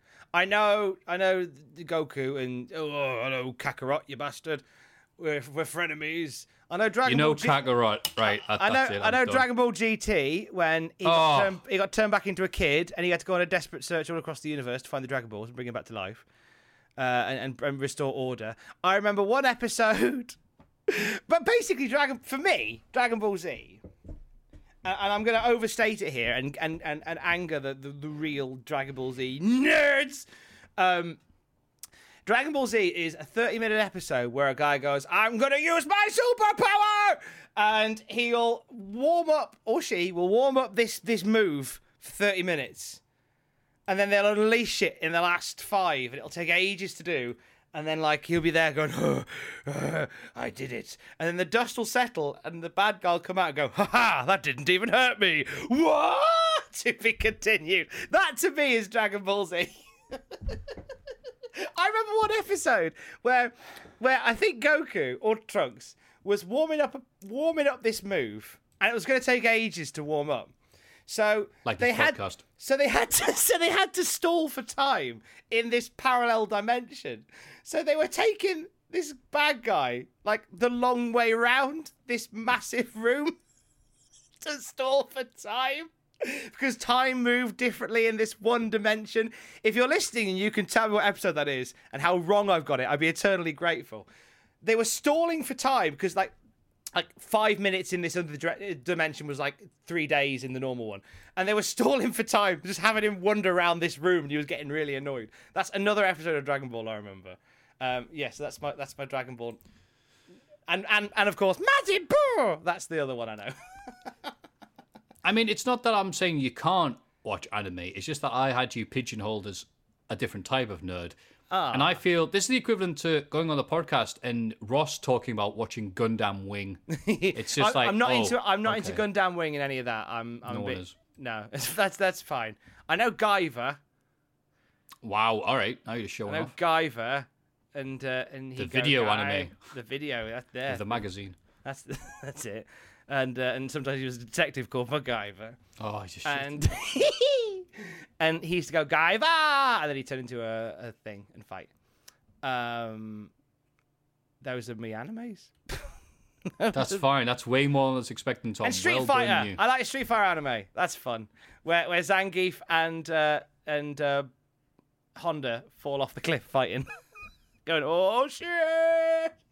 That is good. That's a fun. No, wait, isn't it Balrog? And uh, It might be Balrog. look at me trying to one up you because I've been utterly trounced in my Dragon Ball Z here. Bal, Bal, Balrog. I and think you'll Honda. find. What's Dennis Norden's favorite anime? Oh, One Piece Theatre. Have a look. at oh, this nice. clip. I wasn't expecting that. Yeah. Uh, an anime where people mess up things that they try to do. Have a look at this next clip where Trunks calls Goku Kakarot. Spirited away. What I intend to do after this podcast.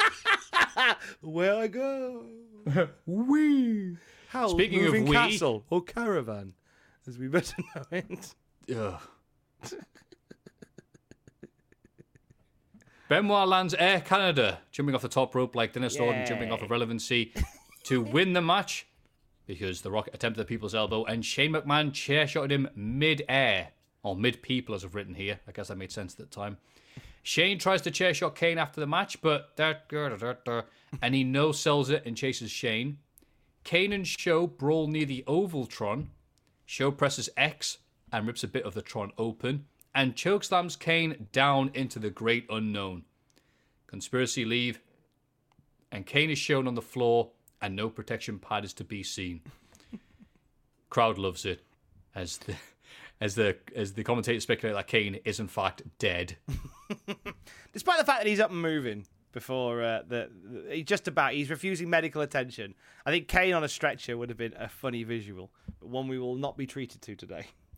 Yeah, the, the, the orderlies are taking him back and saying, "Move out of the way, everyone!" And they're banging his head against the wall. He's like, "Oh." Right. They're pushing him into the hospital head first. They're like all the revolving Yeah. doors. They could take him to the vets accidentally. Get him to the vet. Whoop, our mistake. He just he comes out. He comes out with like a poodle perm. Wait a few months, we'll have that anyway. Yeah. Oh. Oh, do you think that's why? Yes, because he went to the vet. to the vet. Oh, here. oh no. They go right.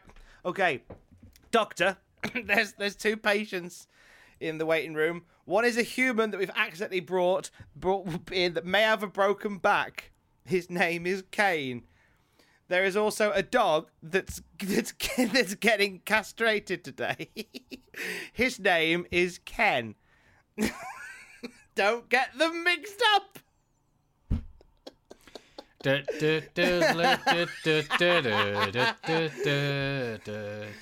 Oh, here I am in the vet's office. My ears are still ringing. I can't hear very well. Oh, I think she said Kane. Well, here I go. Did the doctor not do any due diligence? That's gotta be Kane. no, but the doctor surely wouldn't. That's gotta be Kane. The doctor would know the difference between a dog and a. Kane. That's what the crowd sound like for The Rock, by the way. Oh, it's Tom broke his mic. I think Tom broke the mic doing that. Tom, if you can hear me, we can't hear you. You've broken your mic doing a bit. You've worked yourself into a shoot. The right to censor show up at the APA office. Stephen Richards makes sure the APA have already left, and they still go through that one door. Fantastic.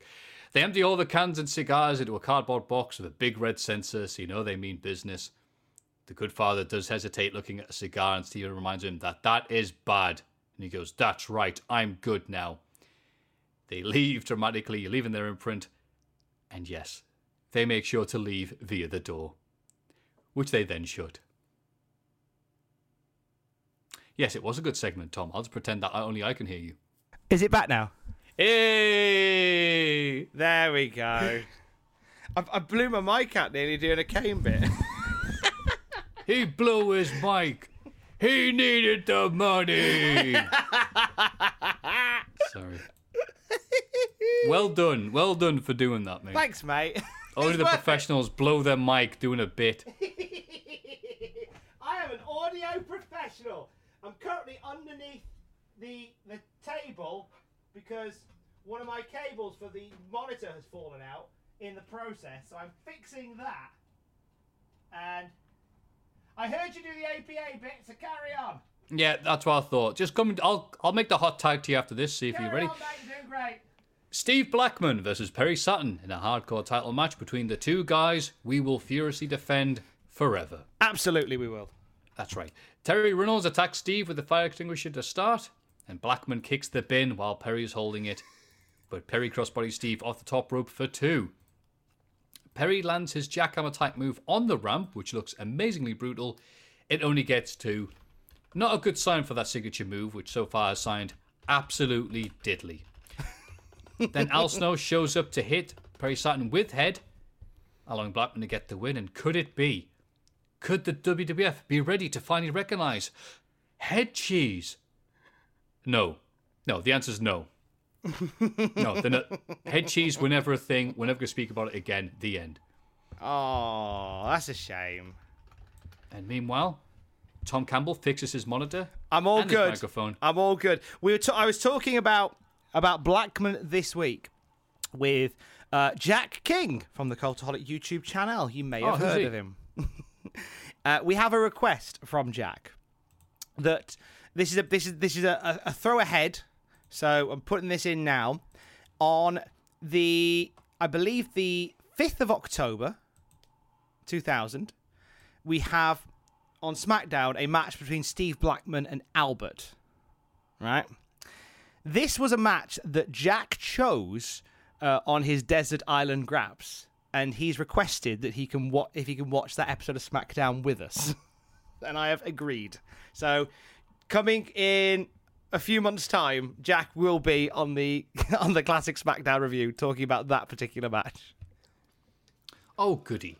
I can't wait for him to see it and go, uh, this was way better in my head than it was big prop, big props, by the way, to um to Perry Saturn, who I always try and defend, even though apparently he doesn't want me to, judging on some of his performances. Amazing dive to the outside of the ring early on in this one. Stunning dive. Damn you, Saturn. Damn you, Perry. Why? Why are you so inconsistent? like Morecambe and Wise, he knew all the right moves, just not necessarily in the right order. More kids chanting "Save the hose" before the APA find their stash gone. My God, it's like the start of Donkey Kong Country. this is how it started. the eyes bugging out the skull, pounding his chest. Stacker 2, Burn of the Week, presents Triple H forgetting his wife's name. Honestly, who would appear on a show and forget someone's name? Piss off. I guess it makes sense that Stacker 2 would sponsor this because, hey, he's lost all that weight. Because his wife's left him. Anyway, Stephanie refuses to to undress in front of Triple H for the main event, and he's like, "But you're my wife." Uh. It's like, "Yeah, I know. My Please leave." waifu. My waifu. You're my waifu. from Dragon Ball Z. Uh. I like Margin Boo. Boo! Uh. You trying to scare me? Are you a ghost? Right to Censor try talking to the crowd, but like ECW's ratings, they're in trouble. As the APA bum rush them. The Goodfather smashes a 2x4 over Farouk to set up the scissors kick from Bull. That ends that quick. Is that a match? I haven't even put down if it was a pinfall or not, so I guess I was really paying attention to this. It was just like a, a, a battering session. I don't think it really got officially started. Yeah, okay, it was an unofficial 2x4 then. Uh, and Billy Cannon gets his one move in. Oh no. Looks like the right to censor will continue to be hypocrites and bastards forever. The RTC did uh-huh. nothing wrong. exactly.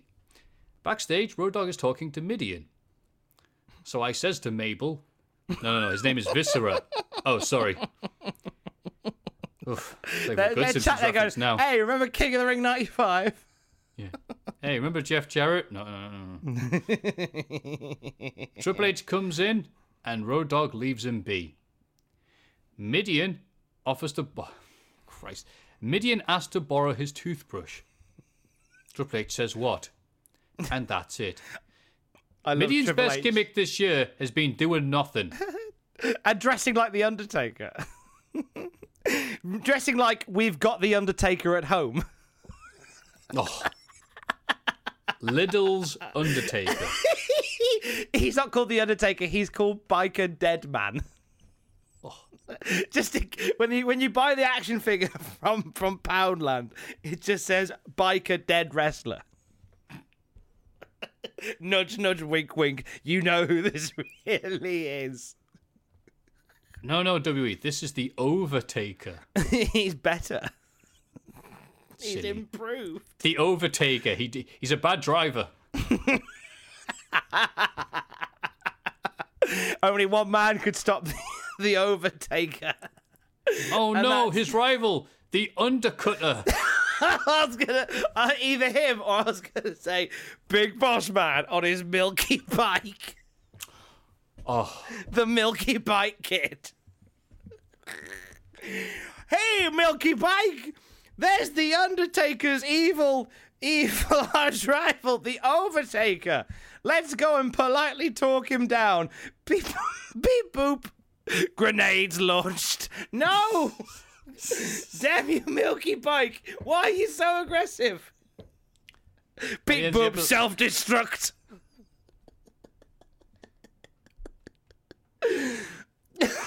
and he ends the show by he ends the segment by go, the milks are on my seat, and the crowd go, yay! yeah, Hooray! A bit weak, sorry. Beep, boop, destroy seat. Beep boop, destroy Tom's mic. Oh, I hope I haven't destroyed the mic. That'd be real Nah, disappointing. you sound great. It's an expensive Now. mic. But in other news, Birmingham gets an XFL franchise. And they said, We are bloody delighted to have our own oh. XFL franchise. all right, all right. Just what we needed because let's be honest with you, the Villa have had a shit season. And uh, the the baggies aren't much cop either, just outside, just down the road. Uh, we're not going to talk much about City, so we're quite happy to be joining Vince McMahon's XFL. As uh, we're going to call ourselves the Thunderbolts. Uh, we'll have a lovely time. Right. It's the other Birmingham, the Alabama one. Yeah. They're getting their own franchise. franchise? Cut the effing music. Send in the man. Vince McMahon says the footballers are paid a basic salary and get more if they win, and says that's the American way. From the son of one of the most successful promoters in wrestling.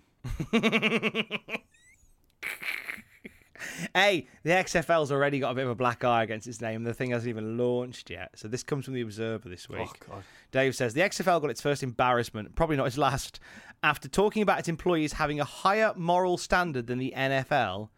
The new, after this, Why? Why would you say that? Sorry, go If you are asking for trouble when you say that, because then what's going to happen is news is going to come out that Ken Valdesiri, the head of their Chicago franchise, was accused of gambling on sporting events while he was employed by the Chicago Bears. what? It's an idea. If if you know, right, okay, if you're hiring crooked people, right? That's on you. But if you're gonna say we ain't crooked, you you you're asking for trouble. Vince McMahon later said, "Read my lips. No new taxes."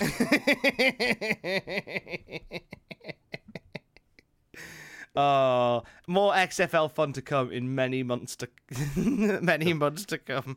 Vince someone then weirdly followed up with the PlayStation 3 will cost 599 US dollars. to which to which Bischoff came out and went four ninety nine.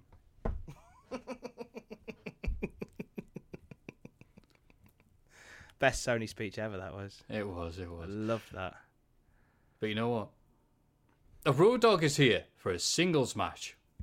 It takes X Pac about a minute to interfere, telling the commentators, "Uh, I gotta go tie my shoe." But it's X Pac, so his interference backfires. Road Dogg ends up accidentally knocking X Pac off the apron. Sexay lands the hip hop drop, but as the referee's dealing with Hotty and X Pac, big kick sends Sexay to the canvas. One, two, three, Dog wins. The X Pac goes out back in commentary and goes, "It's all right, I tied my shoe." Too Cool then get attacked by DX after the match. So Rikishi appears and they all shove their ass into X Pac and they really build up to it. Oh, uh, except X Pac moves because he's X Pac and doesn't take the Rikishi. Nice and simple here, Tom. Any thoughts? Um, interesting because they're doing this this one upmanship thing between Road Dogg and X Pac. So X Pac wrestled earlier. Road Dogg was on commentary, and Road Dogg was just kind of like letting him crack on. And X Pac won the match by shenanigans. This time round, X Pac helped Road Dogg win. Despite, and I just thought that was an interesting dynamic because Dog didn't help Puck, but Puck helped Dog. In order to even out there, they've got one apiece in this uh, friendly rivalry. Interesting, or maybe not. I think it's quite interesting. It's not really, but they're, they're trying something. That's better than nothing, isn't it, Tom? Mm-hmm. Then the SummerSlam 2000 advert plays. And it's the Baywatch kind of thing. Not really cutting edge in 2000.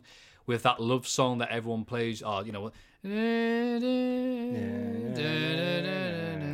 I've, I've put here Sing for Tom. So I don't mean business here with this. But instead, Chyna clothesline some fat loser because I guess we can all relate to him. SummerSlam 2000, presented by Tiddies. and I thought that was dramatic, Tom. And I thought that would be the thing to stand off. Oh no. Oh, ye of little faith, Tom. Immediately following this, an advert plays that goes, Attention, politicians. Oh, here Did we you go. know? Did you know, Tom? 14 million eligible voters watch WWF. So, will they elect you? Who knows? Just saying. Maybe you should give us some money. We're not saying that, but you're kind of hearing it. That's right. Later on this year, it'll be time for the non partisan, as they say it, rock the vote. When it comes to the election later on this year, I have so many questions, Tom. Well, my first question is like, how with with with a straight face can they say, "Rock the Vote" is our non-partisan voting campaign? It got underway when The Rock attended the Republican convention. Our non-partisan campaign turned up at a Republican rally. That feels quite partisan. Call me old-fashioned. You know, that's like saying that's oh that in, in the British in the British political game, that's saying we're non-partisan, and then and then turning up at a Tory party conference. So this right, this is actually this is something that rumbles on and rumbles on, and it does bring a lot of questions up. Meltzer in the Observer writes. Certainly, at the very least, encouraging wrestling fans to act as a lobbying group, the media will report that 14 that 14 million figure to the point where it will be accepted among politicians as being a real number. If you repeat it quite often, it becomes fact. Has the power to scare this also has the power to scare politicians that might think of enacting either regulation on the pro wrestling industry or even the television industry with regulations that would pertain to pro wrestling programming. So it all links back to the PTC because this is WWF basically saying, all right, politicians, 14 million people watch wrestling and we want to get them on your side. So how's about you play ball with us, and then if you get elected, maybe you don't put sanctions in to wrestling. Maybe you don't put sanctions onto television, and we can carry on doing our thing. And you know this is this is all as a result of the, the PTC because L. Brent Bozell III, the chairman of the PTC, was kicking off this week because The Rock was attending the Republican rally. He says The Rock uses obscene and profane language, as well as using metal chairs, a shovel, and a sledgehammer as weapons during his scripted matches. It is unconscionable that one of America's major political parties would give a prime time platform to someone who encourages young children to behave in such a violent and vulgar manner. It's all about the PCC. Is it bad that after reading that, all I imagine is that someone posting the thing that you always see on Twitter, uh, The Rock saying, Shut up, bitch. I feel like that's quite appropriate. Yeah, so if if this is this is why this is happening, it's it's kind of putting WWF in the center of political discussion. So in the event of whoever wins, they can sort of sort a deal to to keep WWF in the in the nice little state that it's in now. And and this year's been and 2020 was interesting for that because in other normal climates, because WWE is very Republican, in other normal climates, I would imagine they'd have done something similar with sort of but, but because because politically America is so divided right now, they are they weren't looking to sort of score points with either party and, they, and because they weren't going to encourage the, the the Democrat Party because there's a chance the Democrats may bring in legislation that might change wrestling. They weren't going to side with the Republican Party publicly, and this isn't me being pro or anti anything. This is just me as a, as a consumer, because it wasn't seen as the cool thing to do to side with Trump publicly. Anybody that sided with Trump publicly was there was there was a lot of anger towards which is why they didn't do anything like this last year. I think had it not been so aggressively divisive in 2020, we might have seen something like this again, but we didn't. Shut up, bitch. No, I was expecting to see, like, if we make a note of. Um, sometimes have the place in my head when I'm walking down the street. But, like, okay, we're non partisan, but this week it's going to be Republicans next week, Kurt Angle will go hang out with uh, Republicans. No, you know what? Mideon will go hang out with um, the Democrats. That's right. It'd be interesting to see who attends what, won't it? That's right. Um, the Undertaker will go hang out with the Republicans. Joey Abs hang out with the Democrats. It's completely non-partisan. All right. Kurt Angle tries to reason with Triple H, as only Kurt Angle can, but Triple H rejects it, and Kurt says, "Wow, you're not showing much teen spirit, are you? I love Kurt during this period. And luckily for me, he's in the main event, six person main event, no DQ. Triple H roughly tags in Kurt, who is taken apart by D-Von Dudley. Bloody hell. Anyway, some stuff happens. Kurt tags in Stephanie so she can kick in Bubba. Triple H doesn't have confidence in Steph to take on Bubba, so he tags himself in and looks mad that Kurt would put Steph in that position. Duds hit the what's up headbutt on Triple H and then Kurt. D-Von get the tables, still not quite a thing. Crowd's liking it though. The Duds wait for Kurt and Triple H to recover, but Stephanie's making noise and they slowly turn round and look at Stephanie, and the crowd totally bites on Steph dying. However, Triple H and Kurt wake up to brawl on the outside so Lita and Steph can go at it. Triple H moves Stephanie out the way of a moonsault and then pedigrees Lita and drapes Stephanie on top of her. The rest busy, so no count. Kurt saves Bubba from bombing Steph. Steph gets the pin on Lita. Kurt and Steph celebrate. Triple H looks mad from the ramp. No broken tables, but what an entertaining little bit this was with the storylines being written in. Kurt having confidence in Stephanie, Triple H having none in his wife, Kurt and Steph getting closer, Steph and Triple H getting further apart. I liked it. What did you think, Tom? Uh, I enjoyed every element of this match. Really good six tag, six person tag to end the show. Very attitude era, smash mouth style of wrestling. Lita and Steph had a very well received exchange, sloppy at best, but well received. Lita takes a hell of a pedigree as well. like properly took that. And then Angle and Steph hugging at the end. The double standards of that were just just beautiful. Just just beautiful. We're heading to a collision course between Triple H and Kurt Angle, and I am all for it at this point. Yeah. Not a lot to talk about there. It's just it was all storyline driven. I'm sure people there going, Ugh, we want tables. But I'm like, we're saving it. We're Tease edging it, our way to the bigger table mm-hmm. further across. Her going through a table would have made no sense whatsoever. So, and that was SmackDown. What a lovely little event with an insanely hot crowd, even more loud than it would have been now that we're in the period of uh, no heat, other than yay Shane O'Mac, Shane O'Mac, yay. Uh, what what was something that you remembered from this episode? I remembered Kane going through the stage. I remember that being quite a cool spot to watch. Not not the not the uh, not the video game. I remember it being a really cool spot to watch on on the show. It looked like, and, and it's all in it's all in the, the shooting of this. It just looked like Kane was chokeslammed into oblivion, and like Shane. And, and no, top, I didn't mention this when we got to it, but top marks to Shane for for the this, the facial expressions as he's looking down, as if hmm. like he can't believe what Big Show's done. That was really cool. I liked that bit. What did you remember? I remember the rock and the heat and the camera shaking. Like the T Rex from Jurassic Park is approaching. Just insane. I remember the Kevin Kelly promo with the tooth blacked out.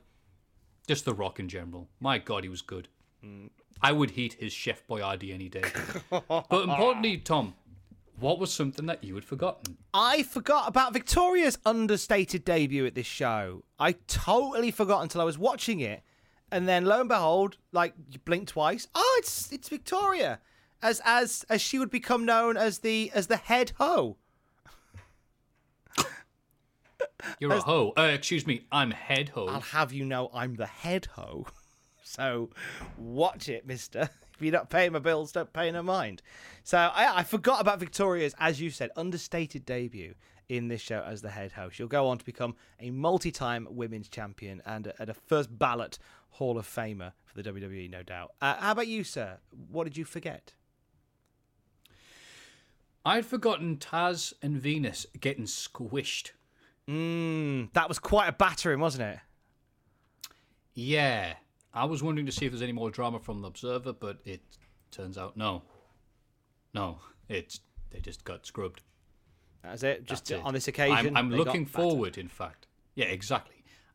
I'm looking forward, in fact, to seeing what happens next week.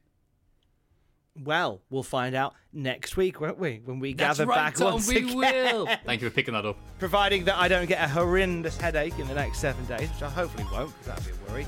Until we are together once again, he is at Matthew Gregg on Twitter. I am at Tom Campbell on Twitter. Together, we are at Cultaholic on Twitter. Don't forget to join us. This episode's been nearly two hours long. Very sorry about that. I'm not even sorry. Love you. Bye.